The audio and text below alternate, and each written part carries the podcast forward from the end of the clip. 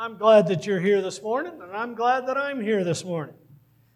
Last week, we looked at a message called Called to be Faithful. And in that message from Mark chapter 8, we thought about and looked at three commands that Jesus gave. Do you remember what those were? What was the first one? Deny yourself. The second one? Take up your cross. And what was the last one? Follow Him. Deny yourself. Take up your cross and follow Him. This week we're going to be looking at called to be generous. That God has called us to be generous, not just with money, with time, with our heart, with our energy. Called to be generous. And we're going to look in 2 Corinthians chapter 9. And we're going to take those three things, deny yourself, take up your cross, follow me, and we're going to apply them to the concept of giving from your heart and from your wallet. 2 Corinthians chapter 9. I'm going to begin in verse number 5, and hopefully you'll join us there if you're not already there. Therefore, I thought it necessary to exhort the brethren to go to you ahead of time and prepare your bountiful gift beforehand, which you had previously promised, that it may be ready as a matter of generosity and not as a grudging obligation. One of the things our church does is we support missions. How many missionaries, Benjamin? It was on his prayer list. 15 missionaries and 10 mission works. What's the difference between a missionary and a mission work? Well, we support Inter-Australia Baptist missions, and that mission itself supports multiple church plants in Australia. We support Mission Gospel Ministries International, a ministry to Hispanic outreach, and they support multiple missionaries. So we support different mission agencies, Baptist Missions and others that help fund other missionaries in other places. We support Nationals Outreach Worldwide, which actually provides the funding for national pastors to be able to work full-time and be able to serve God. Where in Cuba, where the average income is less than $30 a month, they would have a very difficult time paying to support a pastor. They're struggling just to survive. And so we help support several pastors who can then be full-time in the ministry helping those churches. So that's some of the mission organizations that we do. So how does that happen? Well, we take an offering. We receive an offering that you give, and you put it in the offering plate. We also receive them online. Some people send them in from other parts of the country. Sometimes when they're on vacation, they can do it. I think we once got an offering from Albania. When Randy and Sarah were over there, they sent it in via our website online. So you can give to the church, you can do it online, you can have your bank mail a check to the church. When we support missions, we're doing like verse 5 says. We take up that offering, and then we send it out for missions. That's what Paul had asked the church in Corinth to do, and they said, yes, we're going to do that, and so he sent people ahead to get it ready. And so that's why when you come in for church, there's offering plates ready. We're ready to receive the offering that you have, and then it goes out to help different missionaries, this local mission, and missionaries around the world. And so we're doing exactly what they were doing. Verse 6, Paul said, but this I say, he who sows sparingly will also reap sparingly, and he who sows bountifully will also reap bountifully. How many of you have ever spent time on a farm? Not enough of you. You know, some of you remember Fred St. John. He was a deacon here for years. And Fred and I would drive past the dairy, and I'd go, oh, man, the smell. And Fred would say, smells like money. He was an old farm boy, and Fred loved the farm. And on the farm, when you plant, what grows is what you've planted. So if you have a field this big, but you only plant over here, where are you going to reap from? Only over here. See, this was an agricultural society. We're not very agricultural. Some of you like to try and raise plants in your backyard and call them gardens. Mostly the plants in our backyard are either flowers or weeds. We don't seem to have anything in between. But you grow things in your garden that you can eat. I like to go get, actually, Kathy goes and gets my vegetables. I don't even go buy them. But if you sow generously, you'll reap generously. Does this mean that if you put $100 in the plate today, God's going to bless you with $100 this week? No. But He's going to bless and enrich your life. However, Malachi does say something interesting, that when you're faithful to God with your finances, He will bless you, but He also will rebuke the devourer. So it's a twofold. There's a blessing and there's also less problem. So maybe you'll have $100 less problems this week.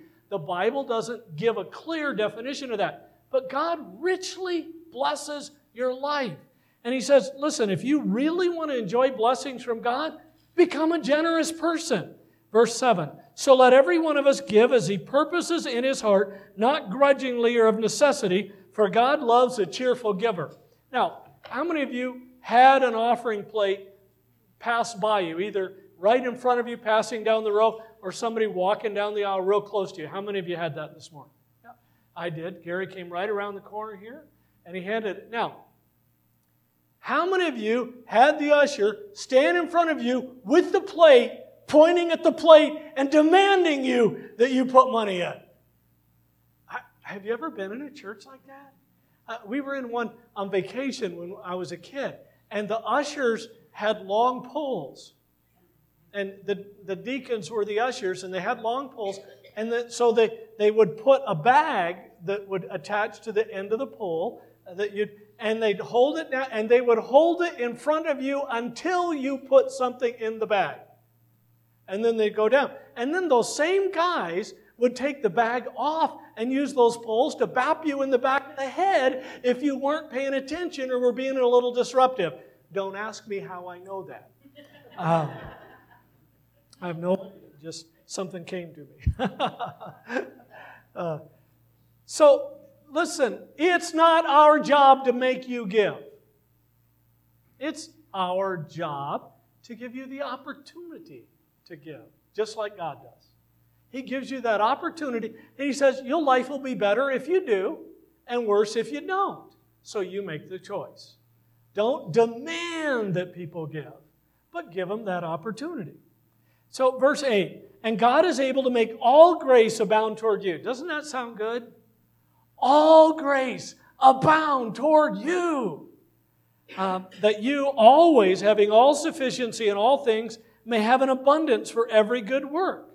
As it is written, and quoting from the Old Testament here, from Psalm, He that has dispersed abroad, He has given to the poor, His righteousness remains forever. Verse 10, now may He who supplies seed to the sower, who's that? God. God who supplies seed to the sower and bread for food, may He supply and multiply the seed you have sown and increase the fruits of your righteousness. So God who superintends all of life, He's the one who provides seed to sow for plants. He's the one who provides income for you. Deuteronomy, God reminded him, God is the one that gives you the capacity to get wealth. So He's the one that allows you to earn, and He's the one who provides the process whereby growth can take place in farming and agriculture and crops. And He says, you look to God. So when you're giving, you're trusting in the omnipotent God who is superintending the affairs of this life. You're not trusting your boss for your paycheck. You're trusting your Savior. And verse 11, while you were enriched in everything for all liberality, which causes thanksgiving through us to God. God enriches and blesses your life. And so your giving actually is an outworking of thankfulness. You're thankful, so you give. That's the motivation that we have in response to what God has done. We give not because God demands it and He's going to mess with you if you don't. We give not because the deacons slap you in the back of the head if you don't. We give because we're thankful for what God did.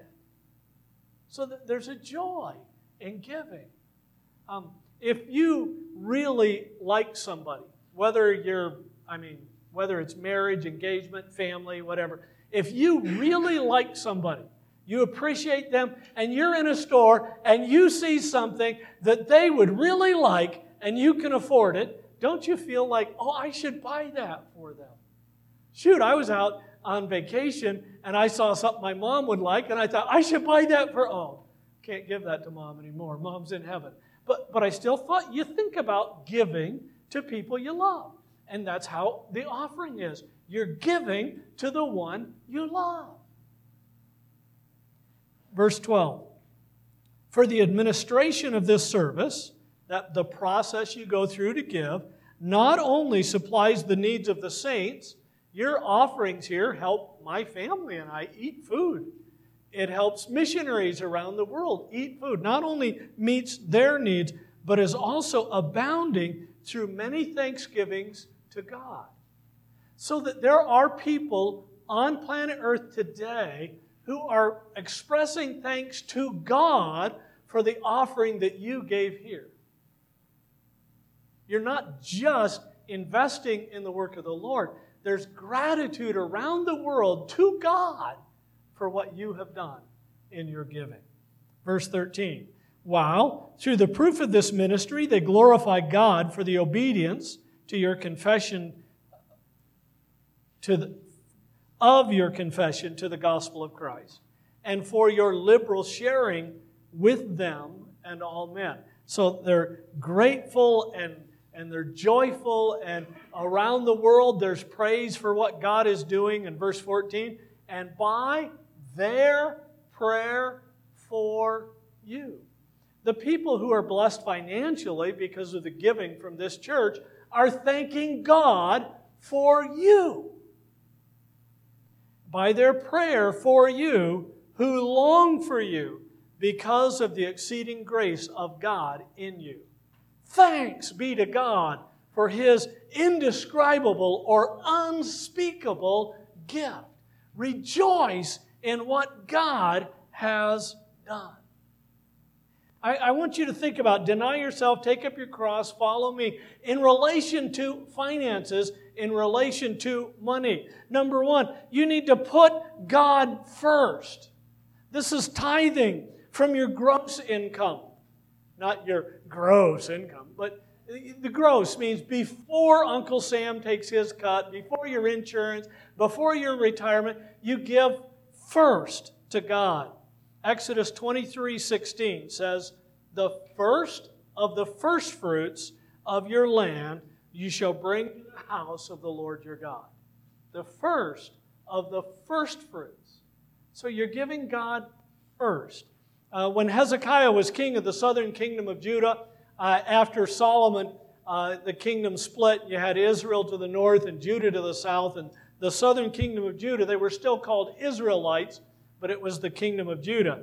About 700 BC, he commanded the people to support the Jewish priests and Levites. They had not been supporting those who were serving God. And Hezekiah said, we need to do this. And so 2 Chronicles 31:5 says, as soon as the commandment was circulated, the children of Israel brought in abundance of the first fruits of grain and wine and oil and honey and of all the produce of the field, and they brought in abundantly the tithe of everything.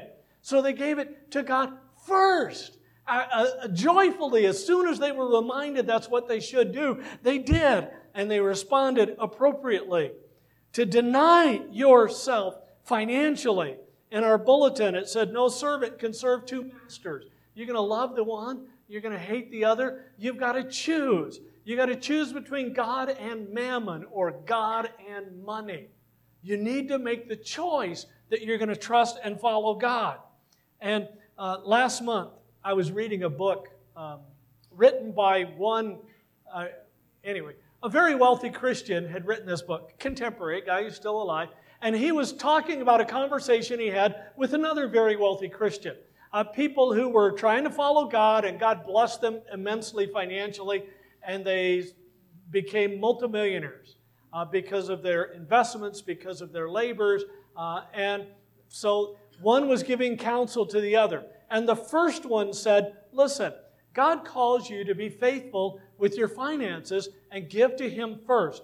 And he said, so just give. He said, don't obsess over how they use the money or what they're going to do with the money. There are some rich people who try and manipulate ministries. Well, I'll give you this much money if you'll do this. And this guy said, don't do that. He said, just give it to the Lord and then give to the ministry and leave it to the Lord. And then you don't have that anxiety and that stress. And the second person thought that was a great idea. And so he's the one who wrote the book. And he shared how the wise counsel he got from the first guy. In our church, we do not support any missionary that the church doesn't approve of. You know, if my friend Bubba became a missionary to the rednecks, I couldn't say, all right, our church is going to support Bubba. Our church would vote to support Bubba at a church business meeting. The missions team would approve it, the ministry leadership team would recommend it to the church, and then the church would make the final decision.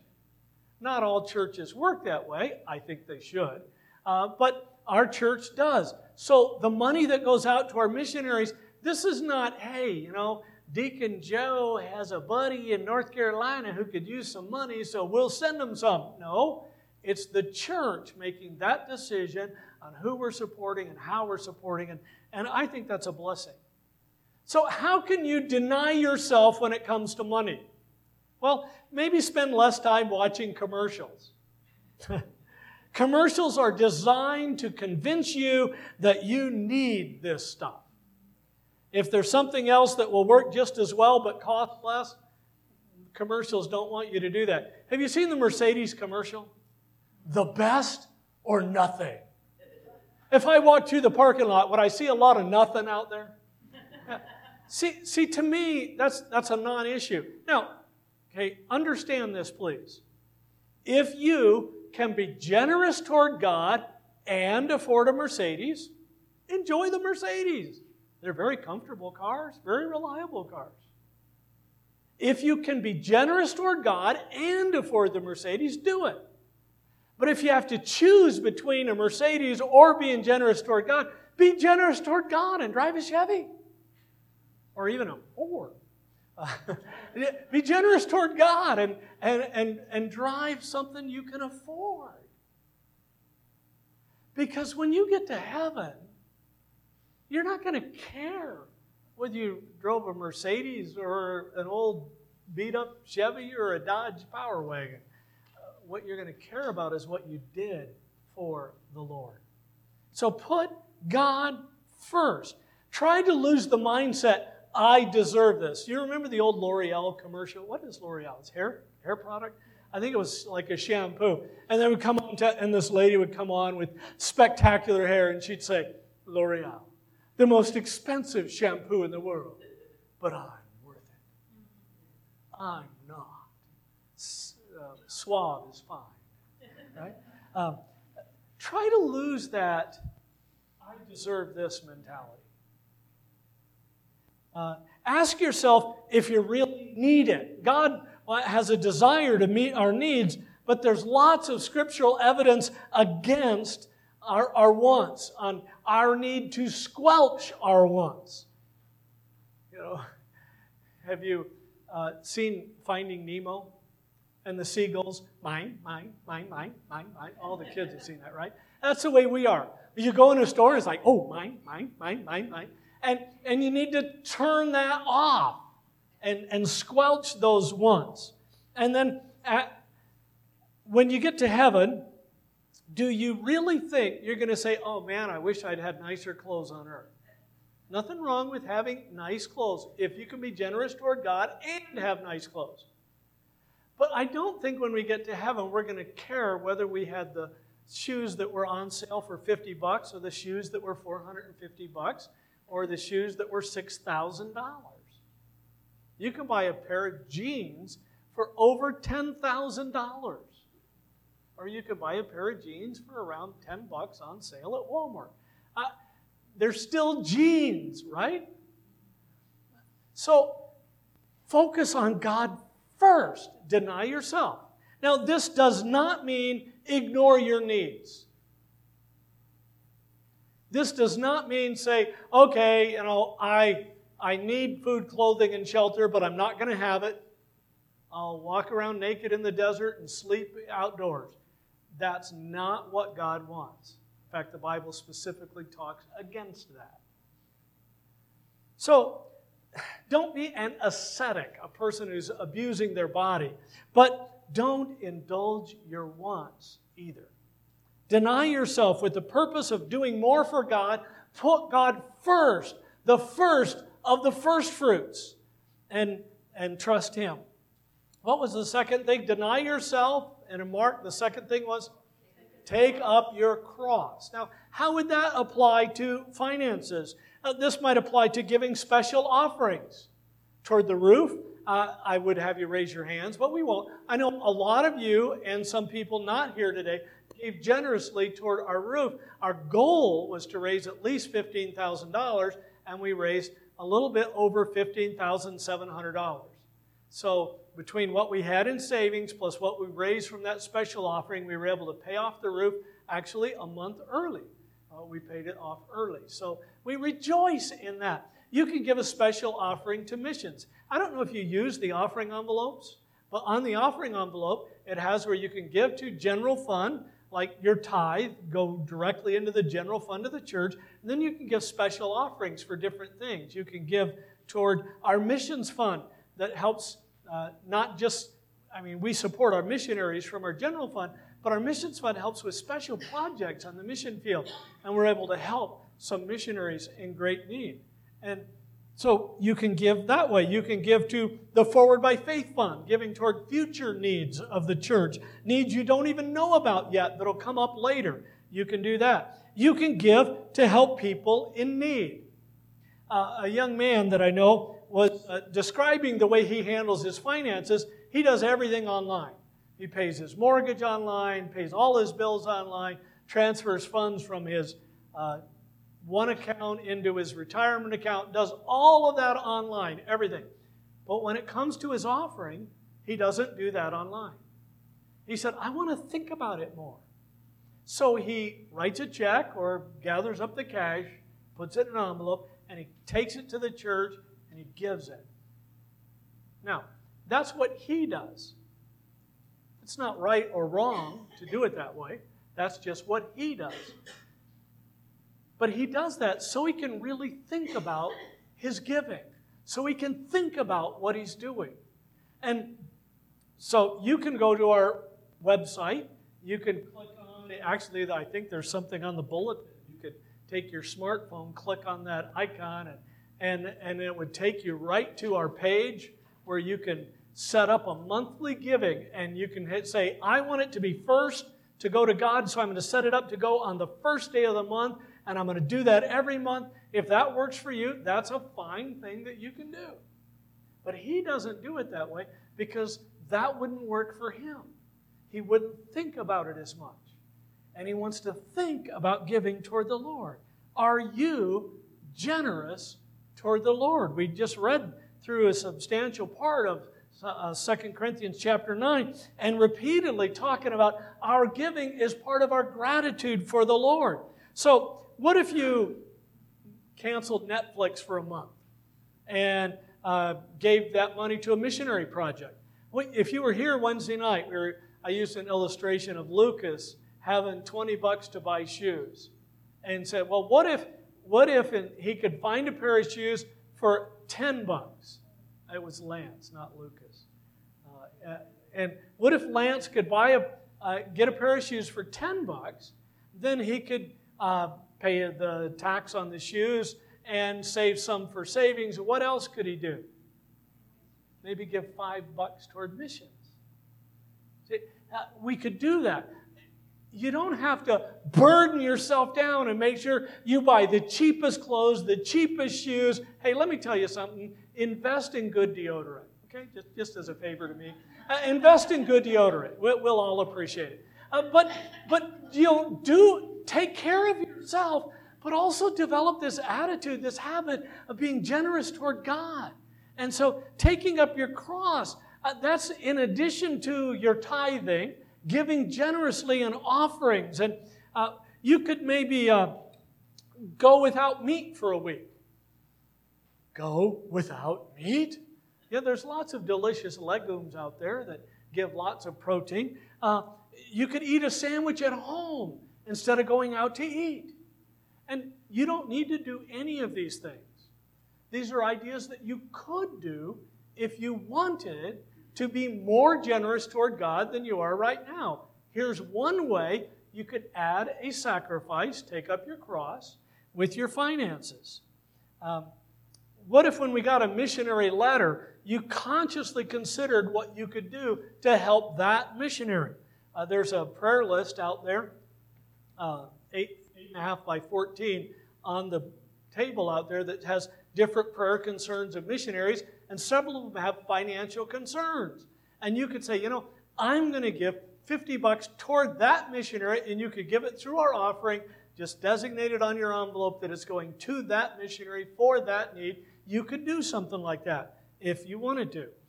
If you honestly cannot afford to give more money because you are tapped out financially, you're barely giving to the Lord, barely able to pay for your bills and have food. Well, then what could you do? What's some other way you could sacrifice to the Lord? Well, you could use your time for the Lord. You could give up your time to help and minister to other people. We have some groundskeeping needs around here. And Jeff and Sherry do a ton of it. But there's a lot of stuff. You could say, I'm going to come, and what day could I come and do work? I'm pretty sure that if you told Jeff you wanted to come and help, he could think of something you could do. You say, well, all I can do is walk back and forth. How many tree branches and limbs did we haul off, Jeff, walking back and forth? You could do that, and we would have stuff for you. You could give up your absolute favorite TV show, if you have one, and spend the whole hour praying for missions. If you don't watch TV, you're reading books, you could lay aside your book. Don't read the last chapter. Spend time praying before you get to that last chapter. You could look for somebody worse off than you are and see how you could help them. You could maybe stop all complaining for the glory of God. Right? No more murmurings and disputings. Do all to the glory of God. There are things you could do to deny yourself and put God first, to take up your cross and give extra of your time, of your money, of your energy, of your heart. What was the third thing? Follow Him. Follow Him. The picture on the screen is three crosses. God gave so that we could be saved, so that we could be forgiven. And what Jesus did on the cross leaves a legacy today, that people can still be saved today because of what He did on that day. And we rejoice in that. And you can leave what's called a legacy gift, a gift that will bless people and ministries after your life on earth is over. How does that work? Well, there's lots of different ways. You know, remember in the Bible it says that Abel, being dead, still speaks because of his faithfulness. We had a couple here, George and Mahala Arison. And George and Mahala, they drove an older van. They lived in a small double-wide out on a dirt road just on the north end of town. And they were nice people, but they didn't live wealthy. And they left a legacy. They left a little bit of inheritance to some family members they had, but they also left an inheritance to our church. And we got a letter from an attorney saying they had left an inheritance to our church that would eventually come when the estate was resolved. And I can remember thinking, oh, that's so sweet of them. And then several months later, Sherry and I were in the office, and she walked up to me with a check that we got in the mail from that inheritance and showed me it was $2,000. We had no idea. And it came at a very critical time. We were really praying about a financial need, and there was that check. And we really felt blessed. And amazingly, months later, we got another check from them that was a little bit less, but it was a huge, huge blessing to the work of the Lord. It impacted me so much, I actually talked to my dad about it. And I said, Dad, whatever you're doing for your inheritance, that's your business. But don't just bless the family. Bless the work of the Lord. Do something for God's ministries when you're gone from this earth. And he actually does that. He stopped buying Christmas gifts for anybody in the family. And he donates very generously to charities and then sends us a list of all the charities he gave to on the behalf of our family. And that's kind of a cool thing. You know, what a blessing. So you can give generously, maybe not in dollar amounts. Your giving is measured by your heart. Remember Jesus sat that time when the offering plates aren't here, but picture Jesus sitting over there by the treasury, and people would come by and they'd drop money in. You remember that story? And Jesus watched them all put money in. And some wealthy people came, and what do you think? Did they give a little or a lot? Yeah, they gave a lot. And then one little widow lady came by, and would she give a little or a lot? A little, financially. Like giving a couple pennies today. That's what she gave. And Jesus said, hey, that lady gave more than all the other people because she gave from her heart. They gave of their excess. She gave everything she had.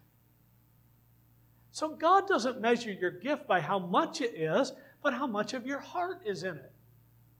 And honestly, if you give money to our church and your heart's not in it, it will help our church. We'll use it wisely for the work of the Lord, but it's not going to help you at all. You need to give from your heart to the Lord. And by the way, that's good counsel anytime you give people money. Give it to the Lord first and then give it to the person. And then if they don't use it in a way you might approve of, it's not going to bother you because you gave it to the Lord first and not to them. So I know somebody who gave money to help a person in a financial need, and they spent the money frivolously and still had the financial need. And they were really frustrated and upset by it. And I thought, should have given it to the Lord first. And then when you give it to somebody else, that's between that person and the Lord, and it doesn't bother you anymore. So don't go home tonight and call family and say, our pastor told us I have to disinherit you and give all the money to the church. That is not true. You have to follow the Spirit's leading in your heart and in your life. Some of you are blessed to have kids and grandkids serving as missionaries. How blessed it would be to give to those missionaries to further their work. But do remember that when you and I are in heaven, we are not going to long for this world. We're not going to wish we'd had more comfortable shoes, more comfortable cars, fancier clothes. When we get to heaven, we're going to be so grateful that God, in His amazing love and grace, let us give a little bit to further His work. He let us be partners with omnipotence. He let sinful beings be partners with holiness. He let broken people be partners in the fullness of His work. Because He's awesome. And so we deny ourselves. We take up our cross and we choose and we follow Him. You are called to be faithful. You are called to be generous with your life and with your finances. Take up your cross. Deny yourself. Take up your cross. Follow Him. Someday, you'll be so grateful that you did. We're going to stand and we're going to sing a hymn, Close to Thee. Close